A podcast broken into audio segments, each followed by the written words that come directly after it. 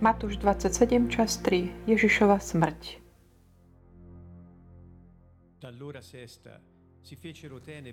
O 12. hodine nastala tma po celej zemi až do 3. hodiny. Okolo 3. hodiny zvolal Ježiš mocným hlasom. Eli, Eli, lema sabachthani. Čo znamená, Bože môj, Bože môj, prečo si ma opustil? Keď to počuli niektorí z tých, čo tam stáli, vraveli, volá Eliáša. Jeden z nich hneď odbehol, vzal špongiu, naplnil ju octom, nastokol na trstinu a dával mu piť. Ale ostatní hovorili, počkaj, nech uvidíme, čo, či ho Eliáš vyslobodí. Ježiš však znova zvolal mocným hlasom a vydýchol dušu. A hľa, chrámová opona sa roztrhla na dvoj od, od vrchu až do spodku. Zem sa triasla a skaly sa púkali. Otvorili sa hroby a mnohé tela zosnulých svetých stali z mŕtvych. Vyšli z hrobov a po jeho vzkriesení prišli do svetého mesta a ukázali sa mnohým. Keď stotník a tí, čo s ním strážili Ježiša, videli zemetrasenia všetko, čo sa deje, veľmi sa nalakali a hovorili. On bol naozaj Boží syn. Boli tam, zobďaleč sa pozerali mnohé ženy, ktoré sprevádzali Ježiša z Galilei a posluhovali mu. Medzi nimi bola Mária Magdalena, Mária Jakubova a Jozefova matka a matka Zebedejových synov. Keď sa zvečerilo, prišiel zámožný človek z Arimatei menom Jozef, ktorý bol tiež Ježišovým učeníkom. Zašiel k Pilátovi a poprosil o Ježišovo telo.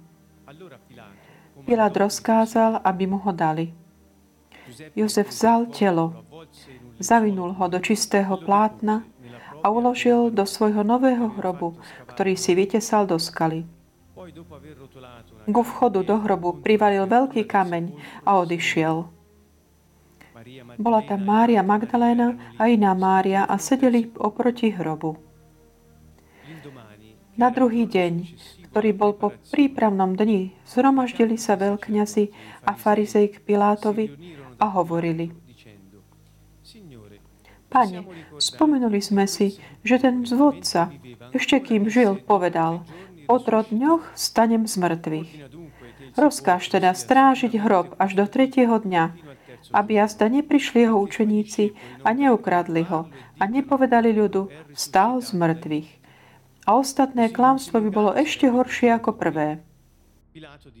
Pilát im povedal, máte stráž, chodte a strážte, ako viete. Oni išli a hrob zabezpečili. Zapečateli kameň a postavili stráž. Srdečný pozdrav všetkým zo Sieny z Kanton Vovo. Verš 43, že verši 45 začína, že od 6. hodiny nastala tma po celej zemi až do 9. hodiny. Ten spôsob, ako oni počítali hodiny, bol taký, že vlastne 6. hodina zodpovedala pol dňu a 9. tretie. Čiže vieme, že bol o tej tretej ukrižovaný, čiže o 9. ráno. Keď po tých troch hodinách, ako už bol ukrižovaný, o tej 12. teda začala všetky také udalosti veľmi také špecifické, partikulárne. Boli to udalosti také úplne zázračné, také prirodzené udalosti, ktoré boli už zá, zázračné ktoré naozaj spôsobujú to, že zostávame s takými otvorenými ústami, že ako sa všetko to udialo. A to svedčí, samé toto, tieto udalosti sú, svedčia o tom, že táto udalosť, taká dejinná, aj taká väčšiná, duchovná, ktorá sa udiala. Ten fakt je zaznamenaný v knihe aj Ámos v kapitole 8, verš 9.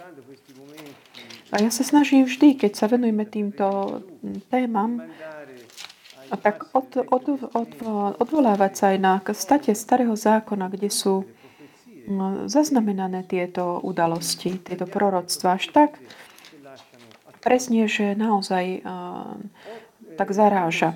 Čiže Amos o tom, 8 a 9, v ten deň hovorí pán, dám slnko zapadnúť na, na poludnie a zem zatemním v jasný deň.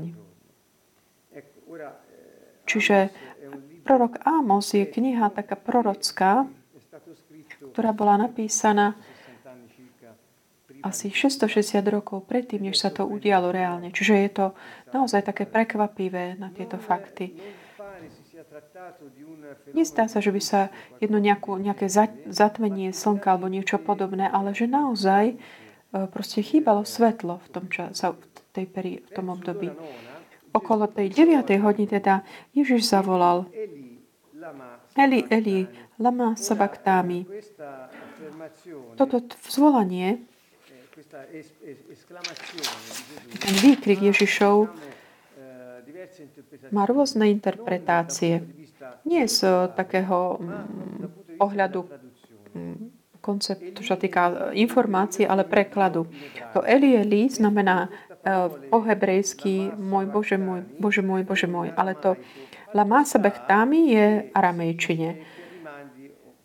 Čiže podstate toto môže znamenať, že to priamo odvoláva na žalm 22, kde presne začína Bože môj, Bože môj, prečo si ma opustil. Čiže je také zaujímavá interpretácia tých exegetov, ktorí študovali aramejský text Nového zákona, ktorí keď našli túto vetu napísanú celú v aramejčine, predpokladajú, že Ježiš nevolal pretože prečo si ma opustil, ale prečo ešte čakáš?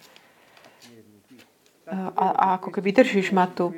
Čiže títo mm, vedci sa venovali tomuto aramejskému teda textu, tvrdia, že Ježiš už vlastne dal, vydal dôkaz o tom, že dobrovoľne vydáva svoj život a že chce do, akoby dokončiť tú svoju misiu v súlade s tou stanovenou vôľou Božou že už dokonal všetko, čo mal dokonať a volal svojho otca, aby už nemeškal viac, aby už nečakal, ako keby, aby už ustanovil koniec tej agónii.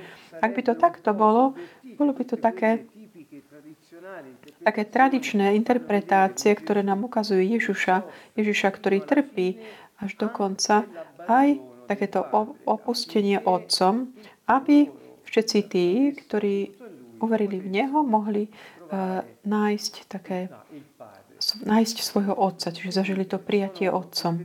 Čiže ako vidíme, sú to také nové interpretácie rôzne, ktoré vychádzajú tej doslovného výkladu, to nie nejakého systematického, ale ktoré vedú k takým dvom takým scénárom, ktoré sú úplne odlišné. Prirodzene tá téza tých eh, aramej vedcov, čo sa venujú toho aramejskému textu, je taká minoritárna, akože menšinová. Ale chcel som to tak eh, spomenúť, lebo je to niečo, čo bežne eh, nenachádzame. Iní, aby mohli ako keby pripomenúť ešte to, tú temnotu, ktorá taká nevysvetliteľne prichádza, si mysleli, že vlastne, alebo keby vysvetlil, že toto už bolo ako taký obraz, mm, predobraz e, prežité počas tých e, rán v Egypte, lebo táto tá temnota v Egypte vlastne predchádzala takému tej obete toho baránka veľkonočného a prechodu toho aniela smrti, ktorý vlastne e, korešponduje s tou obetou Božieho ára baránka, ktorým je Ježiš, ktorý sa stal našou paskou, ako hovorí nový zákon. A ten trest padol teda na neho. Ten trest za hriech, ktorý on zobral na seba, na miesto nás. Čiže vidíme, že tieto paralely, e, chcem naozaj tak ohľadom týchto vecí, takýchto dramatických udalostí v živote Mesiáša, blízko jeho smrti, ehm, chcem tak odkázať aj na také dve, dva dôležité momenty, ktoré už sme spomenuli viackrát. Prvým z nich je samozrejme Paskva, v knihe Exodus v kapitole 12, kde si môžete pozrieť. A ďalšia udalosť je taký e, úplne udalosť, taká paralela, veľmi základná zo starého zákonu, je v knihe Leviticus, kde sa roz, je vyrozprávané Hovorí sa teda o tej obeti výkup, toho výkupného baránka za, na prikrytie hriechov celého národu Izraela. na celý rok. Možno potom vám to vysvetlím lepšie, budem o tom hovoriť. Pretože tieto dve eh, udalosti v starom zákone hovoria o Ježišovi, ktorý dal samého seba ako obetného baránka za to, aby vykúpil, to znamená, aby vyťahol z Egypta, z tej temnoty, z ruky diabla, ľud, jeho svoj vylobený Boží ľud, že ten Páskva Exodus 12 a jeho obeta a vyliata krv tiež otvorila tomu veľkňazovi cestu do toho novej um, svet, svetine svetých, aby získal odpustenie pre celý národ všetkých tých hriechov, odpustenie všetkých hriechov, ktorí spáchali počas predchádzajúceho roku. To bol ten deň Jom Kippur, to sú tie dve veľké sviatky, ktoré súvisia s um, obetou čiže Pesach a. Jom Kippur. Jedna je v mesiaci Nisan, čo je prvý mesiac e, roka e, pre Hebrejov. A to sú vlastne tie naše jarné mesiace. A ten ďalší medzi septembrom a oktober, kde Jom Kippur, to sú teda tie dve dôležité udalosti, momenty, kde sa teda jedná o vykúpenie a odpustenie v podstate tieto dve veľké témy, ktoré súvisia so smrťou pána, pána s jeho krvou, ktorú vylial za nás všetkých. Keď sme si toto všetko už tak spomenuli, hovorí, že e, niektorí, ktorí to počuli, hovorili, volá Eliáša. Že prečo volá Eliáša? Pretože to bolo taká spoločné. E, keď nejaký človek bol mm, v ťažkostiach, on mohol volať proroka Eliáša, aby prišiel mu pomôcť. Ako viete dobre, eh, biblické rozprávania hovoria, že tento prorok bol vzatý do neba takým tým eh, vírom ohňovým a on nezomrel, tak klasicky, ale bol taký vzatý do neba bez toho, aby zomrel. Čiže je taká predstava, že tento muž, ktorý nezomrel, ktorý ale je E, zobratý do neba, určitým spôsobom môže prísť na pomoc núdznym. A potom ten, ktorý podľa prorokov Malachiáša mal prísť, aby pripravil cestu Mesiášovi,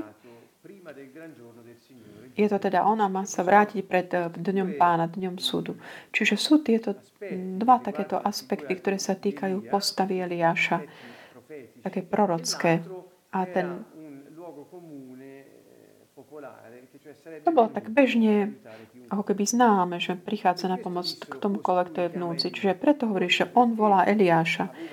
Pretože možno zle pochopili to jeho volanie, Eli, si zamenili s menom Eliáša.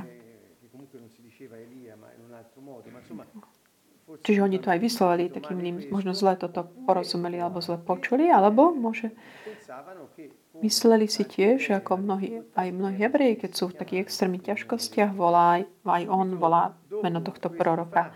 Hneď po týchto udalostiach jeden zobral teda tú špongiu naplnenú octom a na trst, ju chcel podať piť. Aj tu vieme, aj žalm nám ponúka ohľadom tohto taký prorocký náhľad. Tak hovorí, v žalme je napísané, že bol smenný a dali mi piť ocot.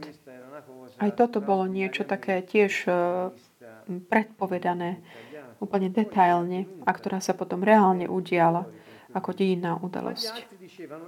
Ale ostatní hovorili, počkaj, nech uvidíme, či ho Eliáš príde vyslobodiť. Čiže stále pokračuje tá téma Eliáša. Aj tiež taká ako keby mm, také venovanie sa tej, tej téme až takým skoro výsmešným spôsobom, alebo tiež aj takým pseudovierou, s takou pseudovierou v takú tú možnosť, že Eliáš možno naozaj môže prísť. Pomôcť, čiže to je taká extrémny výklad. Čiže vidíme, pozrieme sa na tie dve prorostva Malachiáša. Malachiáš 3.1 hovorí, hľa, ja vám pošlem môjho posla, ktorý vystrie vyrovná cestu predo mnou. A hneď pán, ktorého vy hľadí, ten aniel zmluvy, ktorý, po ktorom vy túžite, vojde do svojho chrámu. Hľa, on prichádza, hovorí pán zástupov. Ten posol alebo aniel zmluvy, ten, ktorého pošlem pred, predo mnou, keď Ježiš hovoril o Janovi Krsteťu, ak si pamätáte, on hovoril, že on je ten Eliáš, ktorého vy čakáte. Prečo takto hovorí o ňom s tým menom Eliáša? Pretože potom stále v Malachiášovi, kapitole 4, verši 5-6, hovorí, Hľa, ja vám pošlem proroka Eliáša skôr, než príde pánov deň veľký a hrozný. Obráti srdce otcov k synom a srdce synov k ich otcom, aby som neprišiel a nemusel udrieť zem kliatbou alebo tým ničením. Tu odkazuje na takého aniela posla, a hovorí o Eliášovi, kde hovorí aj teda tu na konci, ale Ježiš hovorí, že on už prišiel, a to bol Jan Krstiteľ ktorý prišiel, aby ohlásil, že už príde Mesiáš, že príde, ako hovorí tu, aby tak vyrovnal cestu pred ním, pripravil pred ním. A hovoríme o prorokovi Malachiašovi, ktorý 400, 70, 400, 400 rokov pred Kristom, predtým, než sa to všetko udialo. Čiže to je naozaj také obdivuhodné. Naozaj nám to pomáha tak vidieť sa súčasťou toho veľkého plánu, a veľmi detailne bolo mm, predpovedané, že až dokonca až po ten ocot, ktorý mu je daný, aby sa ho napil. Čiže až ma to úplne tak eh, sa to dotýka. Ježiš hovorí, že ten Eliáš už prišiel, ak chcete vedieť. To bol Ján, ktorý by pripravil cestu. Ale toto nevylučuje aj to, že Eliáš, o ktorom hovorí a ktorá ten veľ, hebrejský mal veľkú, tiež sa má aj vrátiť pred mm, tým príchodom Mesiáša, pretože Mesiáš sa vráti aj druhýkrát. A teda niektorí mesianskí Hebreji hovoria, že pravda je aj, pravda je aj uh, pravdivé aj toto druhý, tento odkaz, že ten Eliáš podľa proroctva Malachiáša sa tiež vráti ešte pred tým, pred druhým príchodom Mesiáša, ktorý bude súvisieť s tým dňom aj súdu, Božieho súdu. V Seder paschálna večera Seder bol ten piatý kalich, ako sme hovorili už predtým, ten kalich Eliáša. A počas večera bolo zanechané aj také voľné miesto na, pristole, lebo ten, aby ten Eliáš mohol stále prísť, ohlasujúc ten príchod e, Mesiáša. Takéto veľké očakávanie je tiež súčasťou takej, ich takých tých zvykov, takých veľmi preto toto som chcel teraz zdôrazniť tak detaľnejšie, aby som vysvetlil, že prečo v takejto situácii dramatickej e, vychádzajú na prvoch tieto takéto vyhlásy, že možno volá Eliáša a tak ďalej. Pozrime sa, či ho príde zobrať. Že nejakým spôsobom to vedie takému, mi takému predstave, že v podstate tam bolo také nejaké očakávanie, také, až také možno nevedomé. Ale to hovorím ja. Čiže možno má takú tú je to môj osobný pohľad, že možno ako keby tak asistovali takým udalostiam, ktoré boli ako keby mimo takého bežného rámca. Nebolo to niečo mm, také automatické, že sú prirodzené až tak, že ho naozaj sa zatemnilo od, tej, od popoludnia až do tretej. Počas týto hovoria, pozrime, či príde ten Eliáš. Čiže povedali to možno aj preto, že to bol taký zvyk, alebo sa mu vysmiehali, ale možno, že naozaj sa začali klásť aj otázky, keď videli tie udalosti. Mám taký takýto pocit. Taký môj osobný náhľad. Možno aj pravdepodobný, ale len osobný pohľad. V verši 50 hovorí, Ježiš však znova zvolal mocným hlasom a vydýchne svojho dušu, svoju dušu alebo ducha. Ak my to, pre, keď je to slovo ruach, ktoré oni použili, v grečni, v grečni to je pneuma, vydať ducha, to je ako keby tak vydýchnuť, ako keby na tej smrteľnej posteli a vydýchnuť mm, dušu, ducha. Niektorí hovoria, že v tom Matúšovom popise, ktorý hovorí, že vydýchol svoju dušu, že to bol taký, ako keby, že to Ježiš tak chcel vydýchnuť svojho ducha otcovi. Rovnako ako dobrovoľne on aj prešiel všetkým tým utrpením, ktorým prešiel. Ako Ježiš hovorí, jemu bola daná moc dať život a jeho zobrať. Toto on sám povedal. Čiže toto vedie k takému, tie pojmy, ktoré Matúš používa, sú vlastne v súlade s týmto, čo Ježiš hovoril, že on vedome odovzdal. A tu začínajú také udalosti, ktoré sú ešte také výnimočnejšie, ako keby v také um, prekvapivé. Čiže v tej chvíli, keď Mesiáš zomre na kríži, chrámová opona sa roztrhne vo dvoje, od vrchu až do spodku. Toto je taká prvá udalosť. Chceme ich tak vymenovať všetci spolu a potom postupne si ich eh, komentujeme. Čiže tá chrámová opona, chrám, vysvetlím vám potom aj, kde bola, ako sa to udialo, sa teda roztrhla od, od hora až dole. Zem sa zatriasla, to je druhá udalosť. Skaly sa popukali, tretia udalosť. Hroby sa otvorili, štvrtá a mnohí telá zomdulých svetých stali z mŕtvych. O Ježišovom skriesení mnohí z týchto mŕtvych, ktorí boli skriesení, tiež vošli do svetého mesta a s mnohým sa zjav ukázali. Čiže tá chrámová opona, čo by, keď eh, sa odvoláme také zdroje eh, od mesianských Hebrejov, ako viete, eh, chrám bol rozdelený do viacerých, teda aj prvá zmluva mala bohoslužobné predpisy a pozemskú svetiňu. Bol zhotovený prvý stánok, v ktorom bol svietnik, stôl a obetné chleby. A nazýva sa svetiňa. Za druhou oponou bol stánok, ktorý sa volá Svetiňa Svetých. Tam bol zlatý kadidlový oltár a archa zmluvy, obložená zo všetkých strán zlatom. A v nej zlatá nádoba s mannou a áranovou palicou, ktorá sa kedysi zazelenila, a tabule zmluvy. Nad ňou boli cherubíni slávy, ktorí zatieňovali zľutovnicu. O tom teraz netreba podrobne hovoriť. Odky je toto tak zariadené, do prvého stánku stále vchádzajú kňazi. Čiže archa zmluvy, ktorá bola na tej vnútornej časti chrámu, bola v tej miestnosti, ktorá bola úplne tmavá, temná, nebolo tam svetlo. A bola oddelená od tej svety, niekde tí kňazi plnili svoje úlohy a to, čo im prináležalo, bola oddelená teda veľkým tým za, závesom alebo chrám oponou. Bola vysoká a široká mnoho metrov. Od takých, zdro, z takých zdrojov, ktoré vidím, od, také vierohodné ako rabí Barry Kazdan, ktorý urobil takú, tak, rekonš- tak ako by dal dokopy informácie ohľadom Matúša, Evaniu podľa Matúša, hovorí, že táto opona bola dlhá 18 metrov a široká 9 metrov.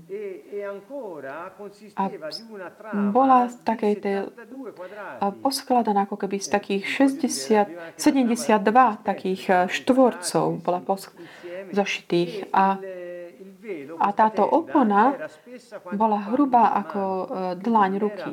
Čiže nebolo to hociaká taká nejaký záväz alebo tak. A zdalo sa, že chcelo 300, chcelo to 300 kniazov, aby mohli e, ňou hýbať.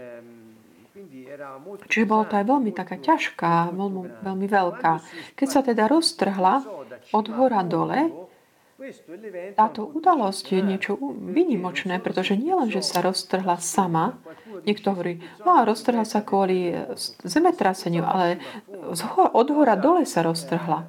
Čo je také, čo robí tú udalosť ešte takú úplne nevysvetleteľnú. A tiež som chcel tak spomenúť to, že keďže bolo 15. mesiaca Nisan, o 3. popoludní, približne 300 levitov sa tam stretli, aby mohli pripraviť uh, obetu a obetovať toho baránka, ktorý bol vyvolený pre očistenie celého ľudu Izraela. Čiže všetko to, o čom my tu rozprávame, sa udialo práve v tento deň. Ako som už spomenul v predchádzajúcich krát, e, táto obeď, vlastne obeta sa udelovala, konala presne o tej tretej popoludní, čiže o tej 9. 15. E, mesiaca Nisan. Baránok Boží, Mesiáš, zomrel na kríži a roztrhla, rozsunutá bola chrámová opona.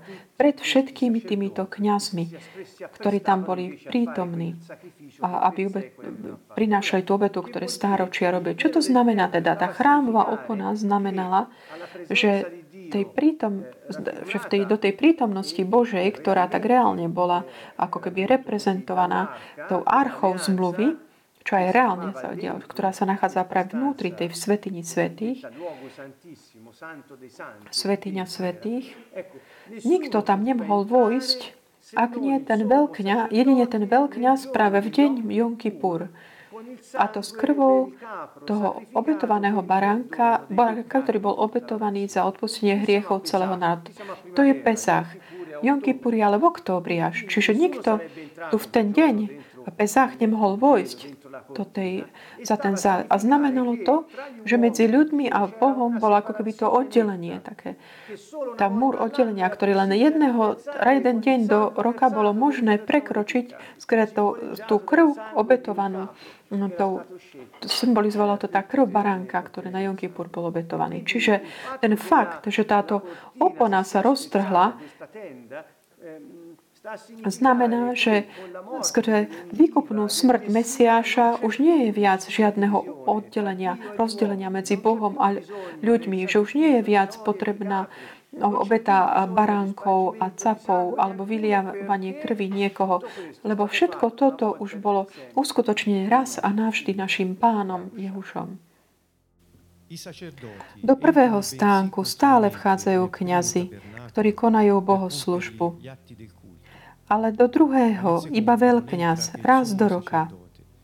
A to nie bez krvi, ktorú prináša za svoje priestupky za priestupky ľudu.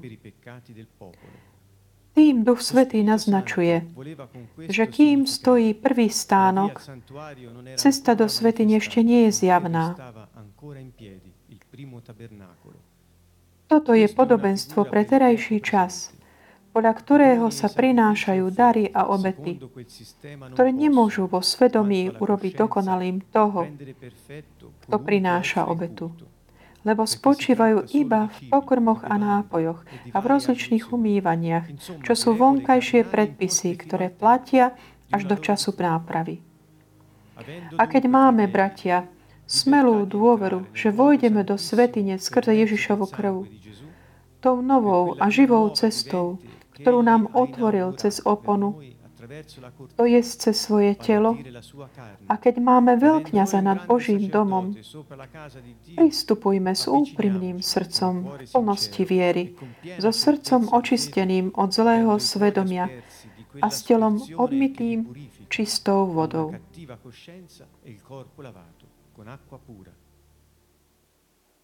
Toto je teda ten príbeh. Čiže chápeme, čo znamená znamenalo pre týchto, zdá sa asi takú stovku levitov, ktorí tam e, boli zhromaždení s tým baránkom za národ, ktorý pripravil, alebo už obetovaný a zrazu sa roztrne chrámová opona práve v tej chvíli.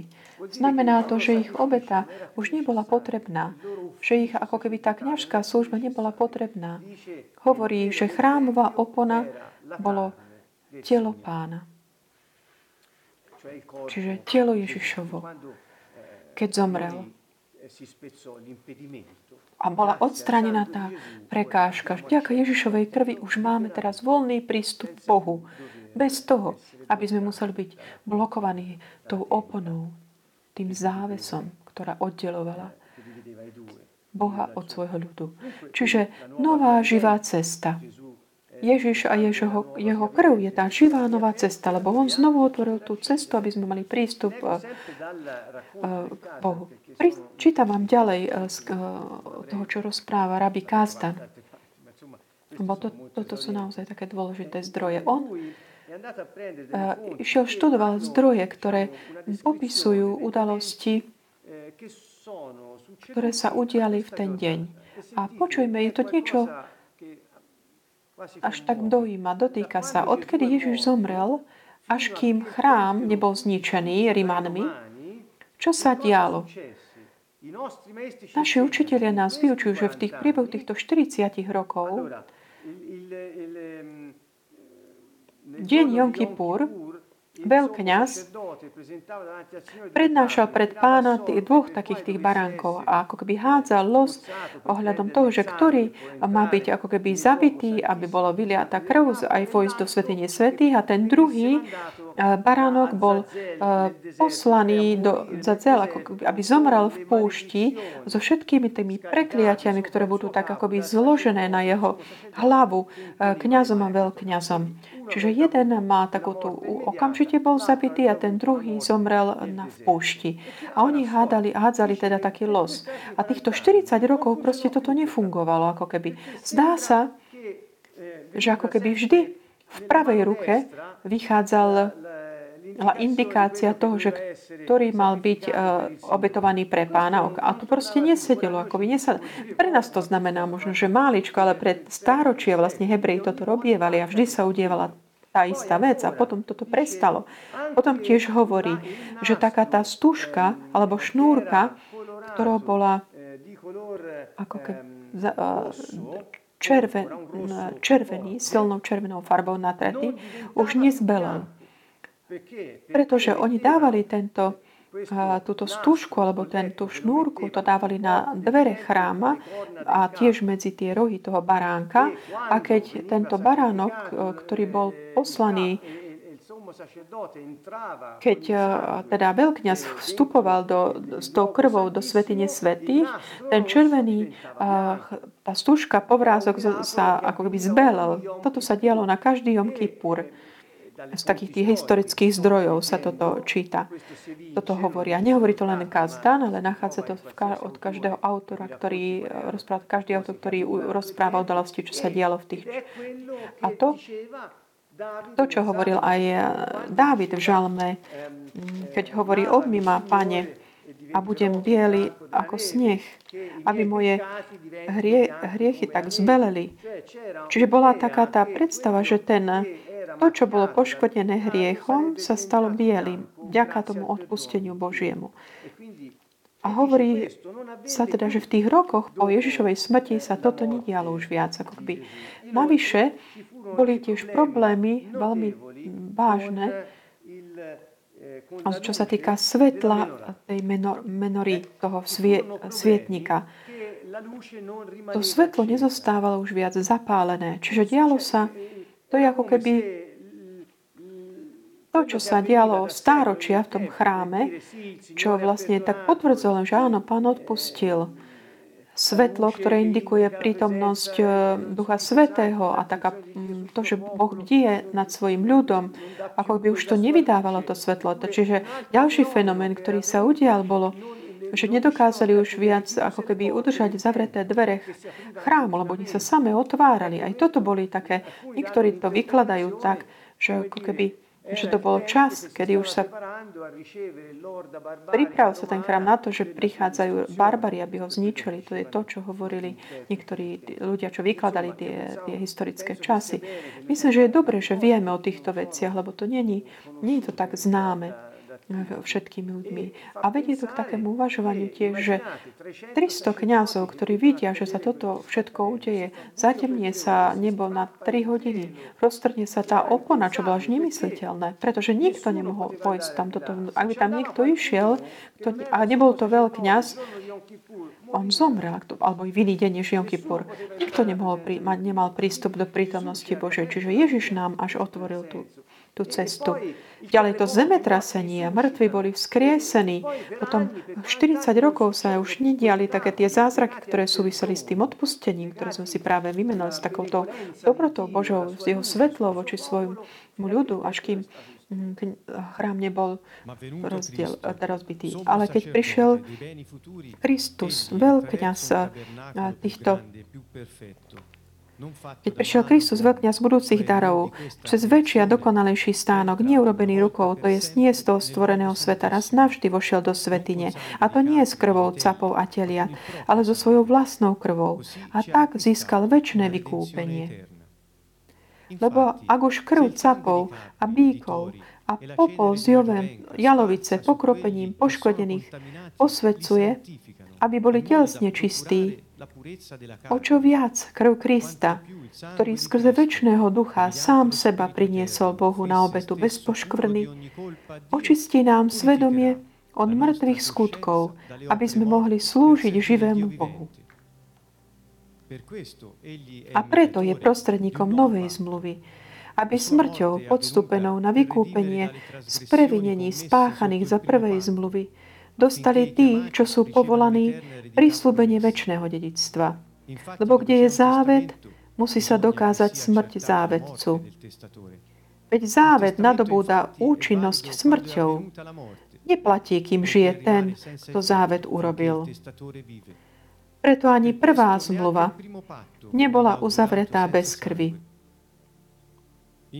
Keď totiž Mojžiš oznámil všetkému ľudu všetky prikázania podľa zákona, vzal krv teliat a capov s vodou, so šarlátovou vlnou a izopom a pokropil samú knihu aj všetok ľud hovoriac.